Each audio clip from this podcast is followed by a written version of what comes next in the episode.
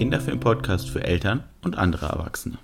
Hallo und herzlich willkommen zur 24. Folge von Kifi, dem Kinderfilm-Podcast mit Kerstin und Gerald. Heute in der Folge geht es um einen Film, den ich als Kind ziemlich häufig gesehen habe. Und ja, ich nicht, ne? Du nicht so. ich habe den vor ein paar Jahren das erste Mal gesehen. Ähm, da lief, wir waren bei Verwandtenbesuch und Klassiker, die haben keine Streamingdienste, da muss man mal wieder, wie heißt es, lineares TV schauen. Und äh, so das ist in der Fernsehzeitung genau gucken. richtig. Und das ist ein klassischer Film, der wirklich hoch und runter lief. Hast du den Titel schon gesagt? Ansonsten. Nein, es geht um Liebling, ich habe die Kinder geschrumpft genau. von 1989. Und der ist ja gefühlt, jeden zweiten Sonntag hat man ja reingeseppt in den Film. Und ich fand ihn immer so doof, dass ich ihn nicht auch nur angefangen habe. Und da hast du mich damals davon überzeugt, nee, das ist ein guter Film, lass den mal gucken. Und mir ist gestern beim Gucken aufgefallen, dass vielleicht ganz gut, dass du den Film nicht als Kind gesehen hast, weil ich habe den und beide seiner Fortsetzungen, zumindest eine habe ich häufiger auch mal gesehen, und es gab auch eine Fernsehserie später, habe ich rauf und runter geguckt. Die Fernsehserie, da habe ich richtig, äh, die lief glaube ich immer Montagabends auf Super RTL und da war mir immer super wichtig, dass ich die pünktlich gucken kann, zumindest so eine Zeit lang. Und deswegen ist mir gestern aufgefallen, ich kann diesen Film gar nicht objektiv beurteilen, weil ich bin von meiner Nostalgie so vergiftet. Ich könnte dir gar nicht mehr sagen, ob der Film wirklich gut ist oder ob ich einfach instant wieder acht bin, wenn ich diesen Film sehe. Nostalgie als Gift finde ich ein ganz schönes Bild eigentlich, ne? Also was so Nostalgie manchmal auch mit uns im äh, kulturellen Erzählen anstellen kann, im kulturellen Gedächtnis. Aber okay, es geht um Liebling, ich habe die Kinder geschrumpft. Wir wollen jetzt nicht zu hochtrabend werden. ja, dann erzähl uns doch mal, Gerald, weil du kennst ihn in- und auswendig. Was passiert denn in diesem Film? Im Prinzip also es geht in Liebling, ich habe die Kinder geschrumpft um zwei Nachbarsfamilien, äh, jeweils Mutter und Vater mit zwei Kindern, die Thompsons und die Schalinskis. Die Schalinskis, die sind eine etwas weirde Familie. Der Vater ist Erfinder, also ich weiß gar nicht, ob er wirklich, er, es, er scheint in einem Büro zu arbeiten, aber es ist nicht so richtig klar was. Weil Erfinder ist ja eigentlich kein Beruf. Dachte ich als Kind zwar auch, weil ich wollte immer Erfinder werden, wenn ich groß bin. aber keine Ahnung, was er genau macht. Und deswegen ist der Haushalt von denen auch so. Der hat ganz viele Maschinen äh, und so komische Sachen. Und die Thompsons sind eine ganz bodenständige Familie, wo der Vater gerne angelt und interessiert daran ist, dass seine Söhne gut im Football sind und so. Und deswegen gibt's natürlich wahnsinnig viel Streit zwischen diesen Familien.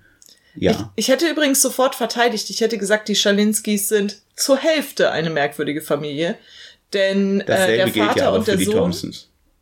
Findest du? Ja. Also äh, bleiben wir bei den Schalinskis. Der Vater und der Sohn. Ähm, der Sohn geht dem Vater nach, der ja Erfinder ist oder sonst irgendwas und der macht den gleichen Schmuh. Und die Tochter ist aber ganz normale Highschool-Schülerin und zwar auch wohl eine sehr beliebte Highschool-Schülerin und die Mutter ist Immobilienmaklerin. Ja. Also amerikanisches Idyll.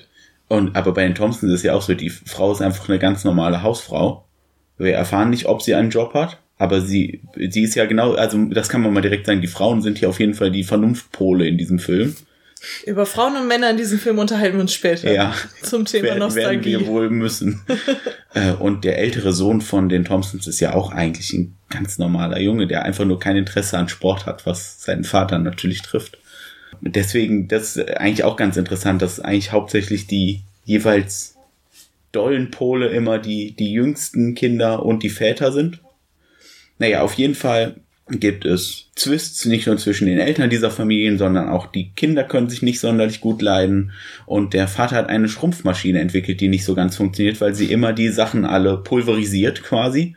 Er will dieses vorstellen. Die Mutter ist, wie gesagt, auf, wie du gesagt hast, Immobilienmaklerin und ist ein Haus verkaufen. Deswegen sind die Schalinski-Kinder ähm, Amy und Nick allein zu Hause. Als von dem jüngsten Thompson-Kind ein Baseball gegen diese Maschine fliegt, sie den Baseball rausholen wollen, obwohl sie das Labor vom Vater eigentlich auf gar keinen Fall betreten wollen. Dieser Baseball hat aber tatsächlich die Maschine nicht nur in Gang gesetzt, nein, er hat auch noch ihr Problem gelöst, dass nämlich der Laser, der immer alles verbrannt hat, jetzt halb blockiert ist. Deswegen funktioniert die Maschine jetzt. Und äh, einiges Interieur von diesem Dachbodenlabor und, Überraschung, Überraschung, die Kinder werden geschrumpft. es kommt dann dazu, dass der Vater nach Hause kommt, sich wundert, was passiert ist, äh, anfängt wütend auf die ähm, Maschine einzuschlagen, weil ihm im Büro nicht geglaubt wird, also er ausgelacht wurde, schon auf die Idee einer so, solchen Maschine zu kommen. Äh, und er dann auffegt, leider auch die Kinder auffegt und in den Müll bringt, an den Straßenrand. Und Vielleicht kannst du einmal sagen, wie klein die Kinder geworden so sind. So fünf Zentimeter, nicht fünf Zentimeter, Nein. einen halben Zentimeter, ja, fünf Millimeter. Also sie sind wirklich so klein, dass die äh, einfach, dass er gar nicht mitbekommt, Nick dass er fegt. Einmal in einer Stelle auch äh, fünf Millimeter sogar. Ja. Also das ist ziemlich exakt schreien ja auch, also die versuchen auch Aufmerksamkeit ja. äh, auf ihre Situation zu lenken, aber er kriegt es halt einfach nicht mit, die weil die so klein winzig klein. Ja. Und der Rest des Films ist dann eigentlich tatsächlich, die Kinder sind am Rand des Gartens, müssen durch den Garten ins Haus zurück. Der Garten ist für die natürlich ein Urwald, bei dem sich allerlei Gefahren entspinnen. Die Eltern beider Familien fangen an, ihre Kinder zu vermissen und fangen an, die Kinder zu suchen und irgendwann auch zu merken, dass äh, sie, die Kinder geschrumpft wurden. Und ja, jetzt, wir müssen nicht über jeden Zwischenstopp hier einzeln reden, weil da kommen wir, glaube ich, im Detail dann später zu. Es kommt dann später dazu, dass die Kinder auftauchen beim Vater in der Müslischüssel und dann wieder groß gemacht werden mit der Tischrumstrahler kann das zum Glück auch rückwärts. Puh. und die Familien sich vertragen, weil währenddessen die Kinder zusammen unterwegs waren, haben die sich ein bisschen zusammengerauft, die älteren beiden Kinder verlieben sich natürlich auch ineinander, aber auch die Eltern haben sich ähm, geschafft, ein bisschen zusammenzutun. Ja, und genau. dann endet der Film auch schon ziemlich abrupt, während die ähm, Familien zusammen einen äh, vergrößerten Truthahn essen. In letzter Zeit ist mir aufgefallen, dass Filme nur noch diese komischen Akte X-Enden haben. Vielleicht muss ich kurz erklären, was ich damit meine. Ich meine damit, dass äh, dann am Ende dann nochmal rauskommt, äh, ist es alles geklärt, weiß ich nicht, alle haben überlebt oder alle haben es geschafft, jetzt aus dieser Situation rauszukommen. Oh, super toll. Aber, oh, eine Sache hat doch noch überlebt und die ist jetzt vielleicht in Zukunft dann die Gefahr. Teil 2 steht schon mal an. Ja, du meinst, dass alles Cliffhanger hat. Ja, genau für mich ist das so ein typisches Akte X-Ende, weil Akte X hat das gefühlt in jeder Folge. Also ich muss sagen, ich bin überhaupt nicht gut in Akte X. Ich habe mir halt nur irgendwie die ersten neun Folgen oder sowas angeguckt. Und äh, ein paar im Free TV. Und da war das aber immer so, dass am Ende, weiß ich nicht, dass Alien doch noch die Hand rausgestreckt hat aus was. Oder dass ich die glaub, was übersehen hatten. Ja, so. Ich glaube, das ist ja auch schon bei Sachen wie Twilight Zone und so. Ja, genau. auch schon gewesen. Und äh, das fand ich an dem Film ganz witzig weil äh, man würde denken, jetzt schwenkt der Laser noch mal um oder sowas und es würde, es wäre auf jeden Fall die Ausgangssituation genauso für ein Ende wäre gegeben, aber sie haben es nicht gemacht, sondern sie haben stattdessen das drei Fragezeichen Ende gewählt mit einem Abschlusslacher. Mit so einem richtig schlechten Gag, der leider auch im Deutschen wirklich gar nicht gar nicht gut ja, funktioniert. Der ist wirklich ganz ganz schlecht.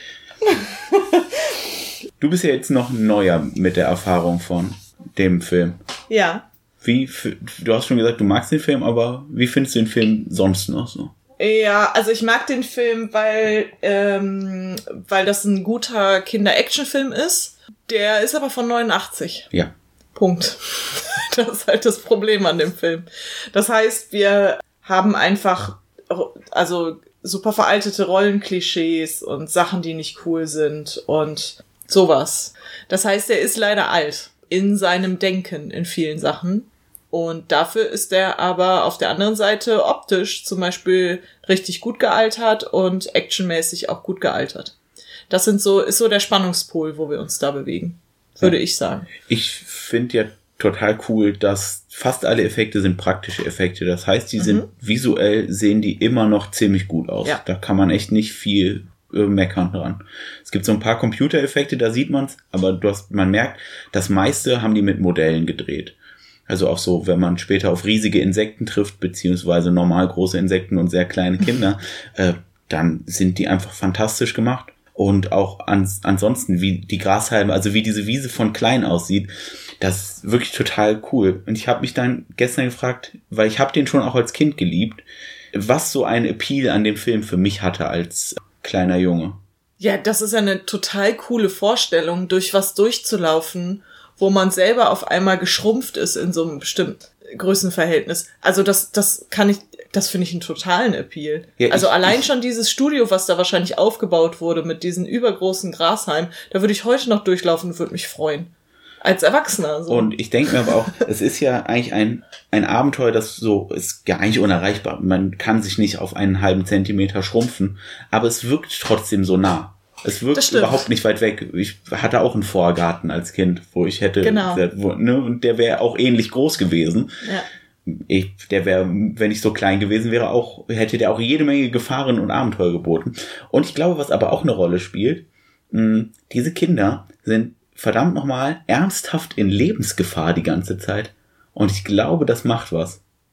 Ja, ich finde äh, von auch so Sachen, die man einfach aus einer neuen Perspektive sehen muss. Also das ist ja macht den Film ja auch so ein bisschen aus. Der ist ja wahnsinnig kreativ, weil der ja im Prinzip einfach nur etwas nimmt und von einer komplett anderen Perspektive betrachtet.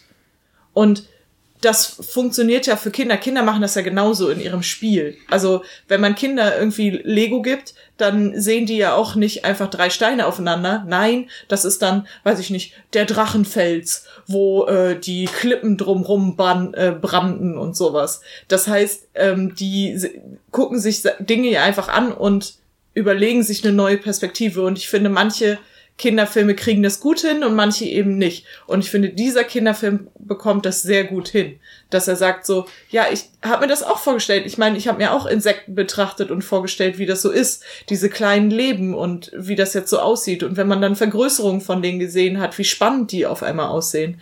Wenn man sich auch Insekten, tote Insekten zum Beispiel ganz von nah anguckt, wie spannend die Flügel von der Fliege sind beispielsweise. Oder dieses Schimmern von, von diesen Chitin-Panzern zum Teil, die ja aussehen wie so, ja, die haben so richtig schöne Grüntöne auch. Und das, das, ähm, so hat man ja auch die Welt entdeckt als Kind. Und das greift er alles auf. Und das ist ja total schön. Und er hat natürlich dann noch ähm, so ein paar Sachen, die dann sozusagen damit einhergehen mit dieser Größe aufgegriffen, die halt für Kinder ein totales Paradies sind. Also dann wird aus einem Grashalm eine Rutsche. Und Rutschen sind vielleicht einfach die beste Erfindung der Menschheit, neben Schaukeln. Und das wissen wir alle. Die, die Szene, die ich jetzt, wo ich mir am meisten denke, boah, das wäre richtig geil. Mit dem Keks? 5 Millimeter groß sein und einen Oreo finden. Ja, genau. Und dann einfach in diesem, in dieser Paste zu verschwinden, sozusagen. Ja. ja. Oder sich so ein riesiges Stück Keks abbrechen und das in diese Paste reintunken. Äh, und ja, und das sind, das sind ja total witzige, also witzige Ideen, einfach von der Neubetrachtung irgendwas zu nehmen und das komplett umzudenken. Zum Beispiel, ich bin auf einmal riesig groß, was würde passieren? Oder andersrum, ich bin winzig klein, was passiert dann? Ich meine, das kennen wir natürlich auch aus anderen, also ich meine, Alice im Wunderland macht das ja genauso und entspinnt ja dadurch auch zum Beispiel seine Welt. Aber aber Oder weil hier, Alice im Wunderland. Die Gulliver-Geschichten sind doch auch so. Ja, aber bei beiden diesen Geschichten, da ist ja nicht die, die normale Umwelt. Das Gulliver, stimmt, das Gulliver kommt schön, ja in, genau. in andere Länder, ja. in denen das passiert ja. tatsächlich. Und bei Alice ist auch, das Wunderland ist ja eh schon verrückt. Ob man da jetzt auch noch zufällig zwölf Meter groß ist, ist dann schon wieder ja. fast egal. Das stimmt, das ist noch näher am Kinderspiel dran. Das heißt, ich nehme das, was ich habe und schaue mit einer anderen Perspektive drauf. Das macht der Film sehr, sehr gut. Und er nimmt halt diesen langweiligen Vorgarten, wie du schon sagst, und so viele Leute haben einen so einen langweiligen Garten wie da, das ist wirklich nur ein Stück Rasen. Da passiert nicht mehr als das. Und das wird dann auf einmal spannend dadurch, dass man eine andere Perspektive annimmt. Ich kann ja kurz mal eigentlich alle Gefahren aufzählen, denen sich die mhm. Kinder mhm. in äh, zum Nummer eins der Besen, der auch tatsächlich, das klingt so langweilig, aber der sieht cool gemacht aus. Ich würde auch gerne genau wissen, wie die diesen Besen gemacht haben. Also wenn die so weggefegt werden, ne? Ja. Da hängen die nämlich so einzeln in den, in den Strohdingern drin. In diesen, sozusagen. wie nennt man die, Borsten? Ja. ja. Ne? Dann als zweites Bienen. eine Spring, ein Wasserspring, ein Gartensprinkler, einfach Sprinkler werden die genannt. ne? Ja, und das ist so geil. Da habe ich mich total gefreut, weil die Tropfen sind dann riesig. Und Ja. da habe ich mich, also man fragt sich öfter, wie sie es gemacht haben und der Dings ist wahrscheinlich immer Modelle, wie du schon auch gerade gesagt hast. Beim Besen hast du dich das gefragt. Das war meine Frage. Wie haben die es denn geschafft, riesige Wassertropfen zu simulieren? Die müssen ja riesige Ballons genommen haben und die kurz oberhalb von der Kamera zum Platzen gebracht haben, damit es diese Form hat von einem runden Tropfen, der Ja. dann als großes Ding da plätschert. Das fand ich so geil. Kann ich dir auch nicht sagen. Das ich mega. Eine Ameise tatsächlich nur, wie gefährlich Ja. auf einmal eine Ameise wird. Dann aber auch äh, eine Schlammpfütze, Mhm. ein Rasenmäher und ein Skorpion. Mhm. Und dann noch die coolen Sachen, die jetzt keine Gefahren sind, sondern einfach nur coole Plot-Elemente. Ein, ein riesiger Keks halt und ein einzelner Lego-Baustein äh, als Schlafplatz. Naja, und er versinkt auch fast in der Müsli-Schüsselmilch und auch. hält sich aber nur an so einem Fruit Loops äh, Genau. fest. Also es ist kein Fruit Loops, weil es nicht bunt ist, aber sowas von der Form her. Ja. Ah, und Ja. ein, ein Zigarettenstummel natürlich auch noch. Genau, Stimmt, und generell auch ähm, sowas wie Wind. Also ich meine, der Rasenmäher, da ist ja gar nicht das Problem die Klinge, sondern der Wind, der sie anzieht, in die Klinge hinein. Ja, Ja. weil sie sich in einem Wurmtunnel versteckt haben. Und all ist diese Dinge sind auch wirklich bedrohlich inszeniert. Ja, definitiv. Also der, man muss schon ein bisschen Spannung aushalten kann. Kein, kein Gruselspannung oder so, aber so ein bisschen Anspannung, Spannung. Ja. Das stimmt. Also diese Miniaturwelt, wie gesagt, ich würde in ein Museum gehen, äh, wenn die mir sagen, wir haben hier eine Zeppelin-Halle, da haben wir aufgebaut, dass du dich fühlst, dass du nur noch so und so groß bist. Mega. Das funktioniert ja für Erwachsene. Ich meine, Erwachsene gehen in bescheuerte Räume, wo einfach der Raum andersrum an die Decke geklebt wurde und finden das schon spannend. Weil das einfach, es ist einfach spannend, mal die Perspektive zu wechseln vom Normalen. Ich würde das auch sofort machen. Ja, wäre ich voll dabei. Kann, falls das jemand hört da draußen, der noch eine Idee für ein, äh, für ein äh, Phantasialand-Event äh, braucht, hier bitteschön. Ich würde übrigens jetzt eine Anmerkung machen, über die mich echt, da war ich nämlich schon, die hat mich als Kind immer gewundert. Äh, Nick fällt ja in einer Stelle in eine Blume. In, in so das, das, das Pollengelump so einer Genau. Blume rein. Und Amy sagt daraufhin, oh nein, Nick, deine Pollenallergie, äh, hoffentlich und so. Ah nee, diese Pollen sind viel zu groß, die kann ich gar nicht einatmen, da passiert nichts.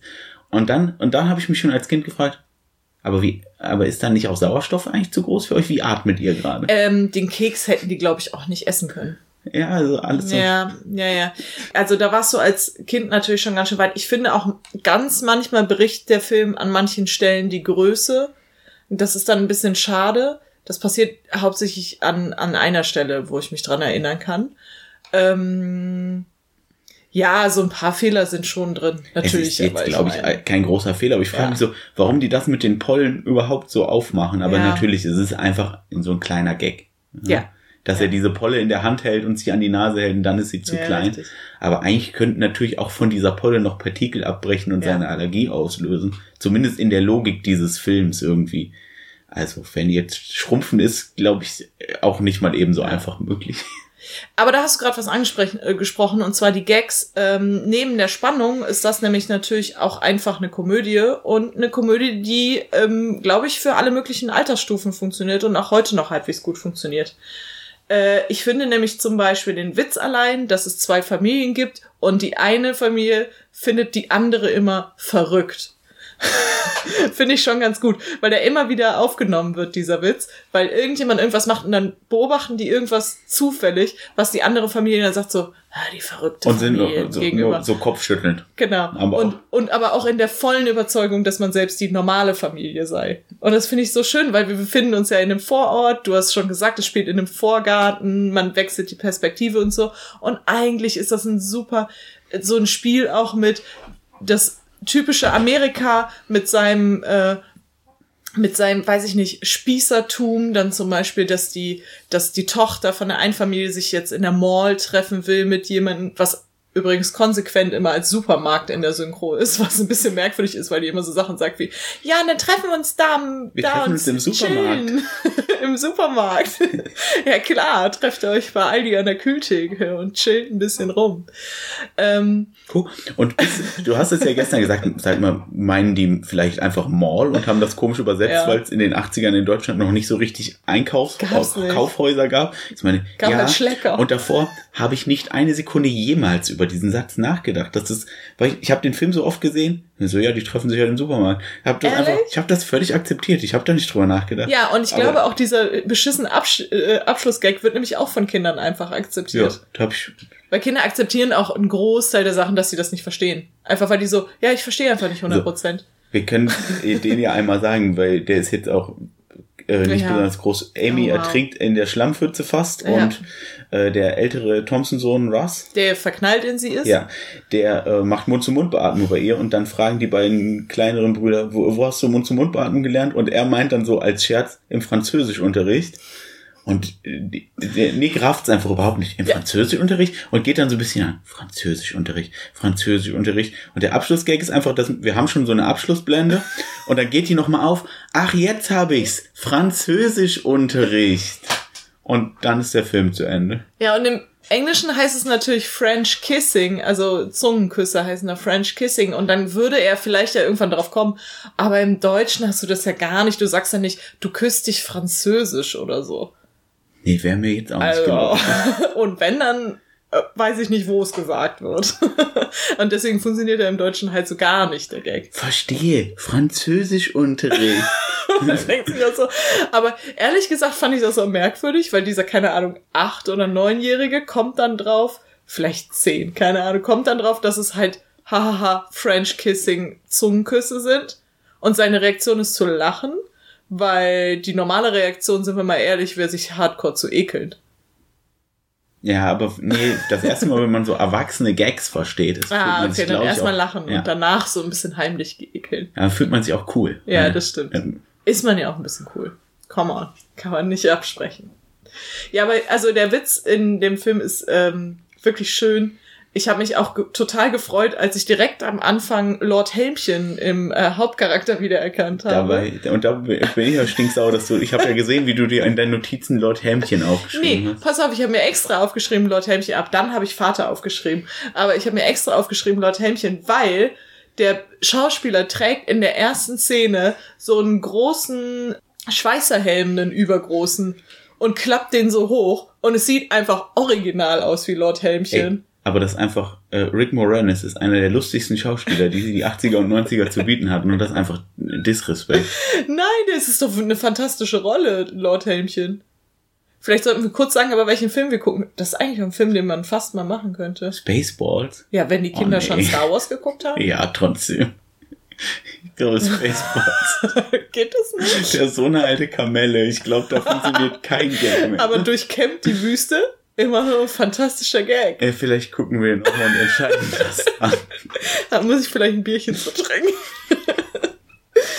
naja, auf jeden Fall habe ich mich total gefreut. Da war ich also schon quasi von Sekunde eins an, wo ich Lord Helmchen in diesem Film gesehen habe, war ich natürlich schon in Gag-Stimmung. Deswegen haben, und ich wusste ja, komm, die Gags, die werden jetzt ähm, 80er, 90er Gags, also weil der ist von 89, das heißt, es ist dieser Übergang. Ich wusste, okay, ich lasse mich jetzt genau auf diese Art von Gag ein und es hat funktioniert.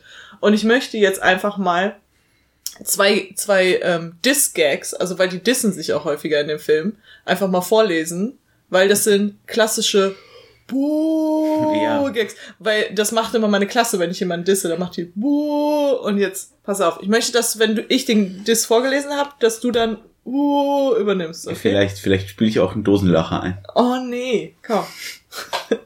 ähm, genau, als erstes geht der Vater mit seiner Erfindung in seine Arbeit, um die dort vorzustellen. Und bestes Brutalismusgebäude im ganzen Film. Jetzt schon mal für alle Brutalismus-Fans. Gibt ein bisschen was zu snaggern. In der Szene nämlich. Und er kommt da rein und er stellt das vor und es ist, läuft halt alles schief. Und dann meldet sich jemand aus dem Publikum und sagt folgendes. Naja, es ist ihnen zwar nicht gelungen, irgendetwas zu schrumpfen, aber es ist, also, etwas zu schrumpfen, was sie wohl schrumpfen wollten. Aber es ist ihnen gelungen, etwas zu schrumpfen, nämlich die Größe ihres Publikums. Bäh. Mega. Freue nur ich mich gerade so? Der Gerald Ja. guckt mich so ernst an. Okay, ihr müsst jetzt noch euch einen durch. Und zwar äh, sagt dann die ähm, äh, große Schwester zu dem Nachbarsjungen, wenn du mein Bruder wärst, würde ich mich selbst zur Adoption freigeben. okay, wow. Ja gut. Ich war auf dem Witzlevel angekommen des Films. Du anscheinend nicht. Du findest ihn anscheinend wirklich nur durch Nostalgiebrille gut. Das ist nämlich das Witzlevel, sollte, das der man Film sollte hat. die Witze vielleicht nicht isoliert von der Atmosphäre des nein, Films nein, betrachten. nein, nein, das geht immer. Das geht immer gut. Isoliert Witze betrachten und zu erklären, immer fantastisch. Gut, ich wollte ja einfach nur positiv sagen, es ist ein lustiger Film. Es Er ist ist spannend und lustig. Es Gute ist- Mischung. so ein Abenteuerfilm von so einer Sorte, wo ich das Gefühl habe, die gibt's nicht mehr so viel. Der ist ja jetzt nicht low budget, aber der ist auch definitiv nicht high budget. Da merkst du so, ja, den hat, der ist zwar von Disney produziert, aber die haben jetzt auch nicht gesagt, hier, hol dir mal The Rock und wen, wer sonst noch Jack Black und alle möglichen Hollywood A-Lister, die uns gerade einfallen und wahnsinnig viel Geld für Effekte. Die haben gesagt, ja, mach mal, hier hast du so ein bisschen Budget. Ich glaube, dann war der überraschend erfolgreich. Aber ich glaube, so mittelpreisige, so Abenteuerfilme, die sind, entweder sind die ganz low budget oder die kosten direkt zwei, 200 Millionen Dollar. Ja, allein die Kulissen, die die damals aufgebaut haben. Aber ich glaube trotzdem, das war nicht so teuer. Glaube ich auch nicht. Und deswegen habe ich so das Gefühl, und das mag jetzt auch wieder in meiner Nostalgie sein, dieses, heutzutage gibt es sowas nicht mehr. Vielleicht doch, aber ich habe das Gefühl nicht. Und ich finde das äh, super schade. Und ich glaube, was auch eine Rolle spielt, und hier mein, mein Lieblingsfakt an diesem ganzen Film, geschrieben wurde der von Stuart Gordon und Brian Usner, Ach Horrorfans. so, Stuart Gordon und Brian Jusner. Horrorfans sind natürlich. diese Namen vielleicht bekannt, weil Stuart Gordon hat unter anderem Reanimator geschrieben und auch äh, inszeniert und auch nur so, so ganz krasse Horrorklitschen. Brian Usner hat den Film Society gemacht, wirklich ein ekelhafter Film mit Inzest-Szenen und so weiter drum und dran. Ich habe bis heute, und ich wollte es eben recherchieren, ich wollte unbedingt rausfinden, wie diese beiden dazu gekommen sind, das Drehbuch für diesen Film zu schreiben Ja, und an klar. Disney zu pitchen und dass Disney das auch, auch noch gesagt hat, ach, die beiden Typen, die diese total ekligen Horrorfilme haben, klar lassen wir die jetzt einen Kinderfilm machen. Ursprünglich sollte Stuart Gordon den auch, ähm, äh, auch Regie führen. Der ist nur krank geworden, deswegen hat das Joe Johnston übernommen. Der davor, das ist auch sein Regiedebüt, davor hat er nur äh, Special Effects gemacht. Wahrscheinlich ist also auch das große Glück von dem Film, dass äh, Stuart Gordon plötzlich krank geworden ist und Joe Johnston, der sonst Special Effects für Indiana Jones und Star Wars und so gemacht hat. Weil das siehst du im Film an, dass da Ja, jemand voll. Special Effects Bock drauf hatte. Weil im allerersten Skript sind es nämlich auch fünf Kinder. Am Ende sind es aber trotzdem nur vier, weil bei dieser Sprinkler-Szene im ersten Skript stirbt ein Kind. Okay, wow. Und trotzdem ist dieser Pitch von Disney genommen worden. Ich, ich, und man Ja, dann findet sind garantiert alle Gags nachher, alle Gags nachher reingedingst worden. Wahrscheinlich hier von Lord Helmchen höchstpersönlich noch. Am Set. Ich würde so gern wissen, wie diese beiden, und die wirklich so richtigen Gore-Horror, weißt du, so Ja. richtig, also, du hast ja Reanimator auch gesehen. Naja, aber nein, habe ich. Ach doch, ja. Der, Äh, das ist ja auch Gore-Horror- durchaus auch ein lustiger Film. Aber, der, aber der Film hätte ja auch Gore Horror sein können. ist, ist mir bis heute ein Rätsel, wie Ja. das passiert ist. Das ist so richtig, richtig verrückt für mich. Ich habe mich übrigens auch noch über andere Sachen ähm, gefreut. Jetzt nur eine winzig kleine Kleinigkeit. Und zwar Oliver Rohrbeck hat eine Synchronrolle gespielt, äh, gesprochen. Und da freue ich mich immer drüber. Also Justus Jonas von den drei Fragezeichen. Und der hat in den 90ern wahnsinnig viel synchronisiert. Man hat seine Stimme wirklich in jedem zweiten Film bei komplett verschiedenen Charakteren gehört. Und das ist ja leider sehr ausgestorben.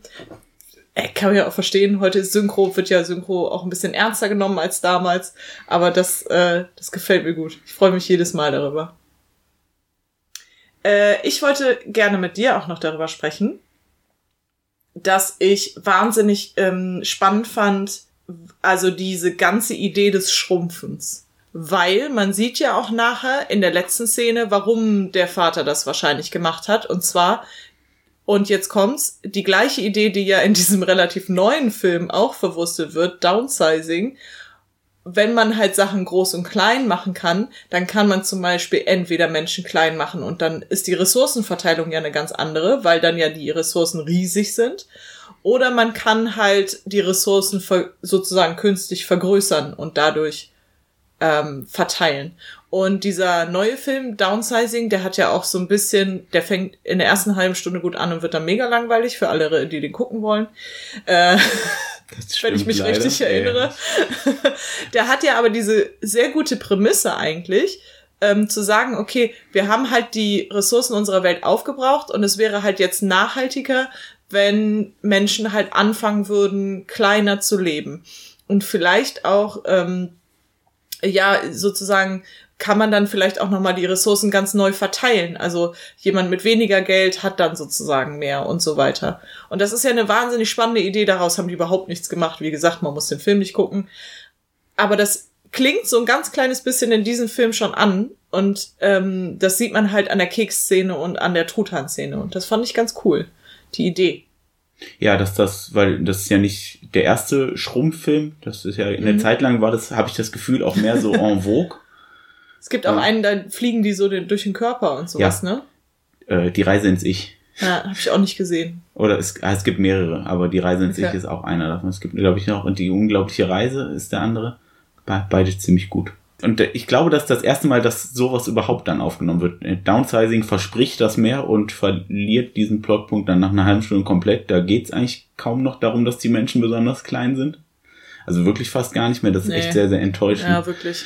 Und ja, das wird hier in diesem Kinderfilm zumindest mal angeschnitten. Ja. Das fand ich auch eigentlich ganz spannend. Das ist wirklich eine spannende Idee. Also sie führen es gar nicht weiter aus, weil ich meine, das sind ja die frühen 90er, späten 80er. Da geht es, glaube ich, eher mehr darum, um haben, haben. Aber die Idee ist halt eigentlich spannend. Ähm, gibt, ich habe mich letztens gefragt, ich habe das Gefühl, dass ich einen Trailer gesehen habe, wo es eine, wo es ein Remake von diesem Film geht. Von dem jetzt hier? Ja.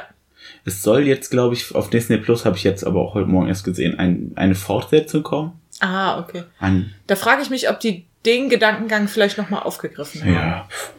Das ist, glaube ich, nicht der richtige Platz dafür. Also Downsizing wäre der richtige Platz dafür gewesen. Haben sie halt nicht genutzt. Aber fand ich einen interessanten Ansatz. Finde ich immer noch eine interessante Idee. Wo würde uns das hinbringen, wenn wir diese Technologie hätten? Ich glaube ja, dass wir trotzdem nicht zu einer besseren Ressourcenverteilung kämen. Aber der Ansatz, dass man, dass das dann nachhaltiger ist, ist natürlich eine schöne Idee. Ich glaube aber, dass die Menschheit am Ende dann wieder denken würden, ja, jetzt haben wir ja wieder alles, jetzt müssen wir wieder auf nichts aufpassen.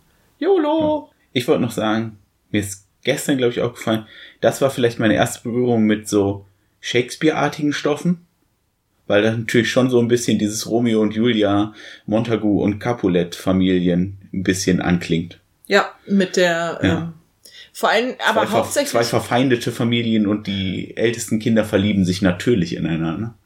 Äh, wobei man sagen muss, dass sie sich nicht in ihn verknallt. Also er war ja schon verknallt in ja. sie, ähm, bevor die ganze Reise losging sozusagen. Und dass sie nicht verknallt war in ihn, lag ja nicht unbedingt daran, dass die Familie komisch ist oder eine verfeindete Familie, sondern dass er unbeliebt in der Schule ist und sie nicht.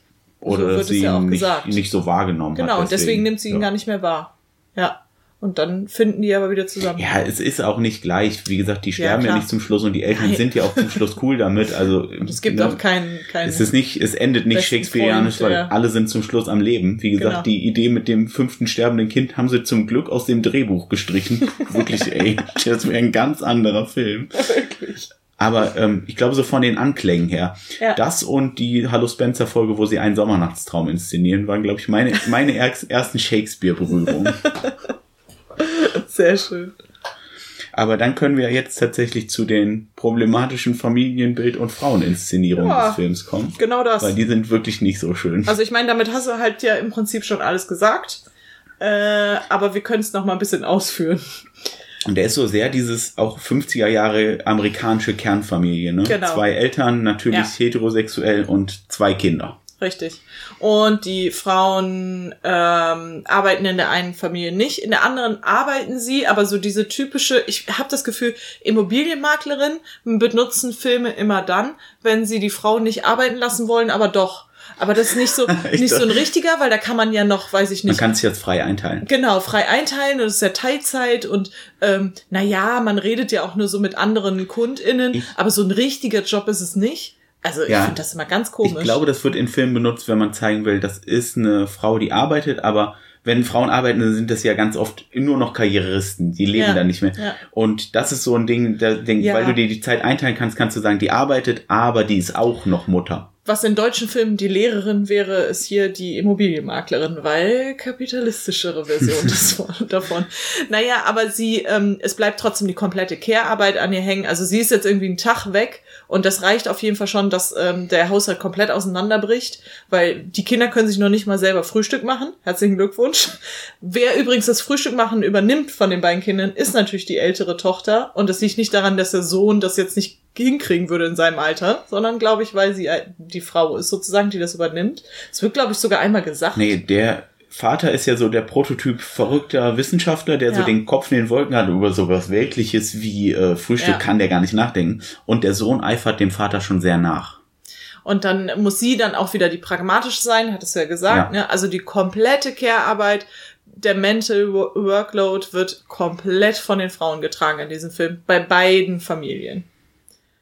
Bei der anderen Familie ist es halt, ähm, weiß ich nicht, er denkt nur noch ans Fischen und sie über, hat dann aber alle anderen Punkte im Kopf, die so passieren. So halt, ne? Aber prinzipiell gleiches Pr Prinzip. Es ist ja auch so, ich habe jetzt eben gesagt, das sind zwei Familien, die so Streit miteinander haben, aber im Prinzip haben ja nur die Männer miteinander Streit und ja. haben das an ihre Kinder weitergegeben. Die Frauen haben auch gar nichts gegeneinander. Das wird ja in mehreren Szenen, die unterhalten ja. sich ja ganz normal, die sind auch freundlich zueinander, die zügeln auch im, jeweils ihre Ehemänner, ja. wenn es irgendwie.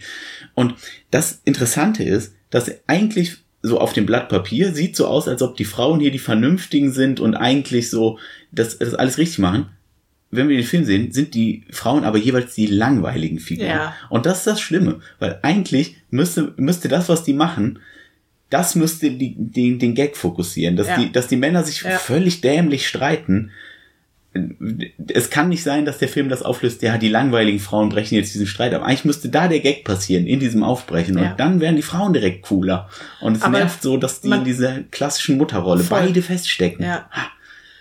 Und man merkt aber auch noch in ganz vielen Sachen, dass sie in klassischen Frauen-Männer-Rollen der späten 80er, frühen 90er drin stecken. Also weiß ich nicht. Die Mutter macht sich, die macht sich nicht Sorgen, dass ihre Kinder irgendwie von irgendjemandem totgetrampelt werden könnten. Nein, sie macht sich Sorgen, weil die Teenager-Tochter ist jetzt alleine mit dem Teenager-Sohn. Das geht ja nicht. Der, also da macht sie sich jetzt wirklich Sorgen. Da denkst du dir auch nur so, ja, okay, wow. Oder ähm, der Vater der ähm, ähm, Familie mit dem äh, die äh, Thompsons? Der, äh, der ist das ist das die das mit den äh, Lord Helmchen, auf jeden Fall Lord Helmchen. Das sind die Zelensky. Danke. Genau, der ist es wirklich auch der Klischee eines Working Dad, also nicht nur der ähm, hat seinen Kopf in den Wolken, sondern ist auch so der Working Dad, so sehr, dass er zum Beispiel nicht mitbekommt, dass sein Sohn original das gleiche macht, offensichtlich nur um seine Aufmerksamkeit zu bekommen, reinkommt ins Zimmer, hat seine Maschine in klein nachgebaut, ja.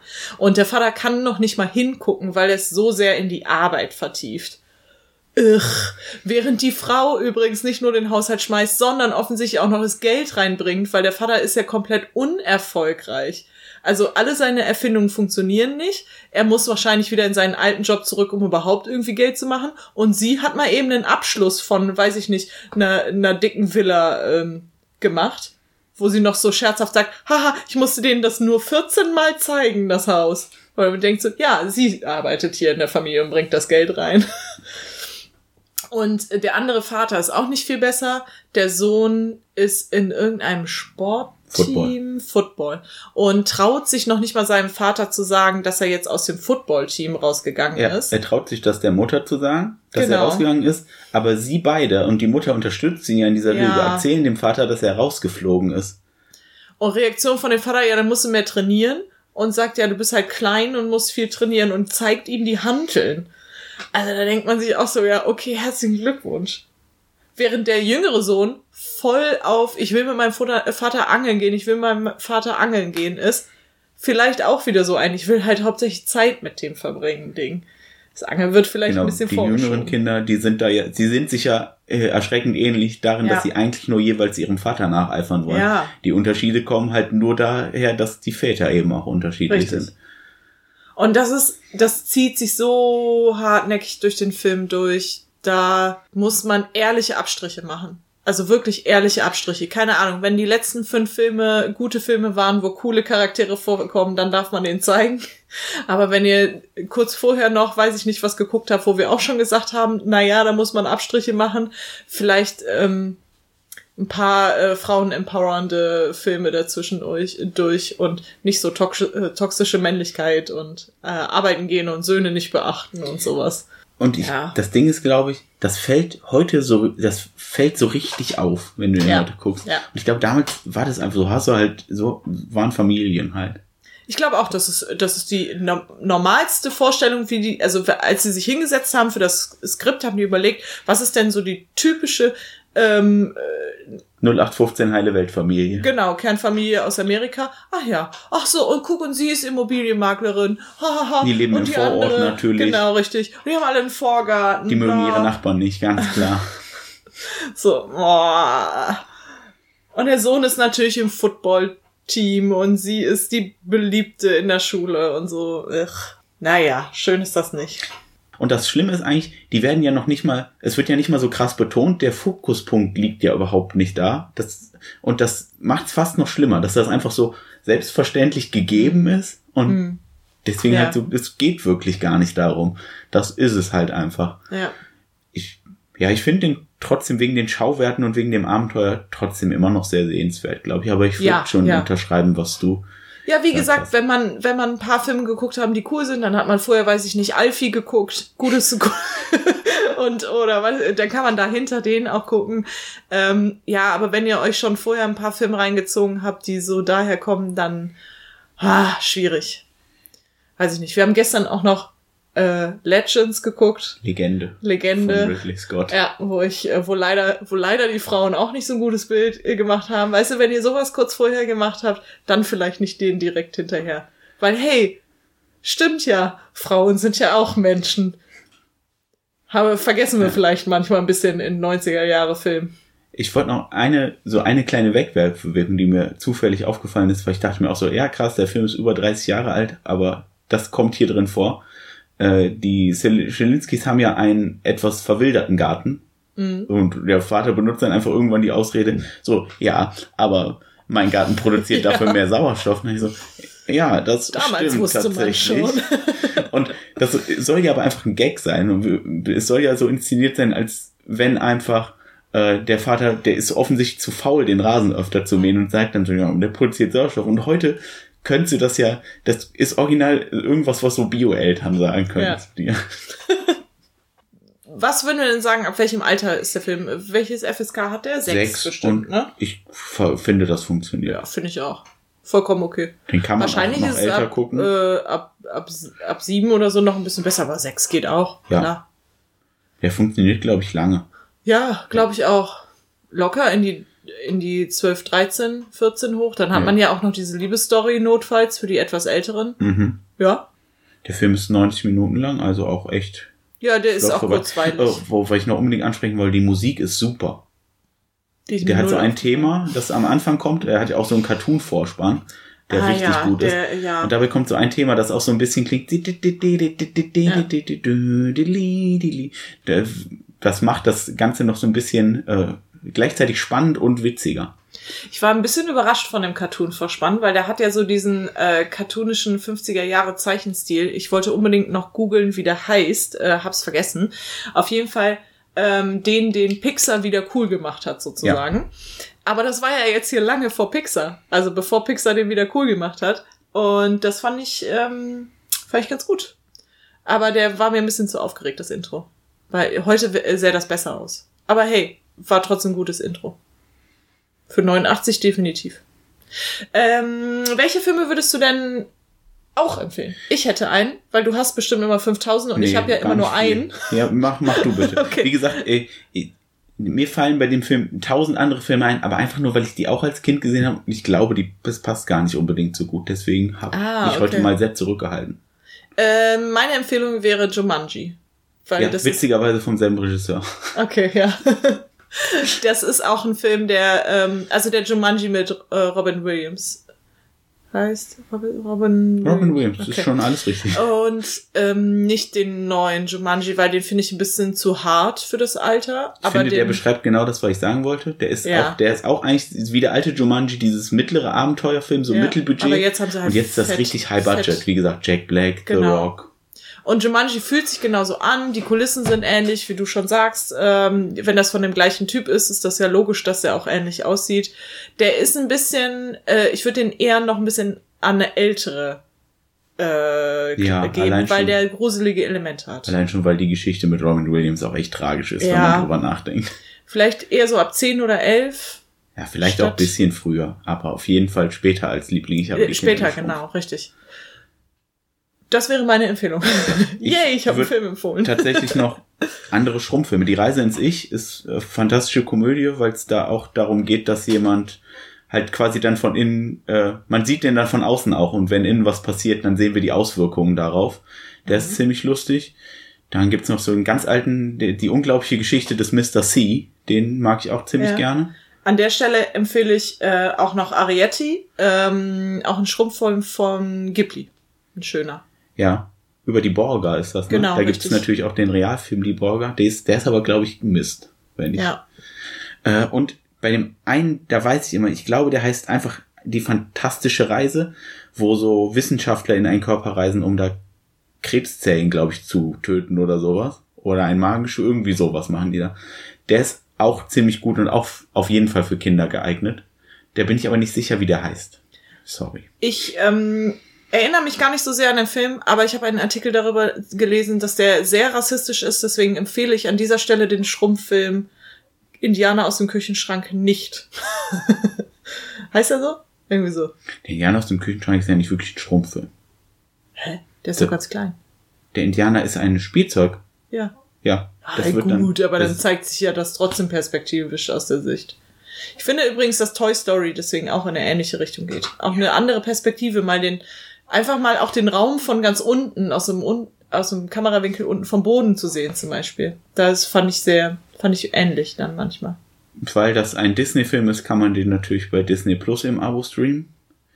Die DVD ist wie so manche Disney-Real-DVDs nicht ganz billig, aber im Doppelpack mit äh, Liebling, wir haben jetzt ein Riesenbaby, äh, ist er tatsächlich ganz bezahlbar. Da kostet er so um die 10 Euro.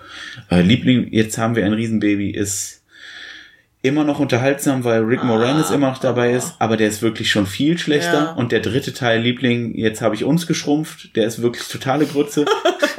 genau wie die TV-Serie, die habe ich als Kind geliebt, aber die ist richtiger, die ist richtiger Quatsch. Ja. Und da kommen auch keine der Darsteller mehr vor. Deswegen. Ich gebe jetzt noch mal einen kleinen Ausblick. Und zwar, der Gerald sagt ja immer, wo es die Filme gut zu erhalten gibt. Und seit neuestem haben wir eine Stadtbibliothekskarte. Das heißt, wir können euch demnächst vielleicht auch sagen, ob es die auf dieser, äh, es gibt ja so eine, eine Datenbank, wo man Filme streamen kann, wenn man in Stadtbibliotheken ist. Dann werden wir euch das vielleicht auch noch zusätzlich zugeben können. Nochmal hier Werbung an dieser Stelle für Stadtbibliotheken. Sowieso. Super Ding. Habe ich wiederentdeckt. Boah, voll, voll, also, wow.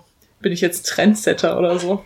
Nee, eigentlich nicht, ne? Ich weiß nicht, ob das für Stadtbibliothek. Ich glaube, wer Kinder hat, hat sowieso einen Ausweis in der Aber Stadtbibliothek. hoffentlich, vielleicht auch nicht unbedingt. Ja. ja, doch, da gibt so viele Kinder. An dieser Ich Stelle glaube, mal eine generelle Ich Empfehlung glaube, für viele Stadtbibliotheken. übersehen das. Ja, man kann da auch echt viel Hörspiele und so hören. Ja, genau, Also online. auch online, ohne sich die Mega gut. holen. Das ist echt ganz praktisch. Da braucht ihr keine Tony-Box oder wie das heißt. so, ähm, wir machen jetzt Schluss, Ja, Gerald. falls ihr uns im Internet Haben wir noch einen finden- guten Abschlussgag, worüber wir ganz laut lachen können? Du zwingst mich sonst immer zu sagen, weil du das nie sagen willst. Lass mich auch schnell sagen, wo man uns im Internet findet. Okay, auf geht's. Falls ihr uns im Internet finden wollt, könnt ihr uns entweder auf Twitter oder Instagram unter @kifipodcast finden oder ihr könnt uns eine Mail schreiben unter kifipodcast@gmx.de. Und weißt du was, Gerald? Wenn du mein Bruder wärst, ne, dann würde ich freiwillig zur Adoption freigeben. du musst mitmachen beim Abschlussgag. Ach, jetzt habe ich's. Französischunterricht.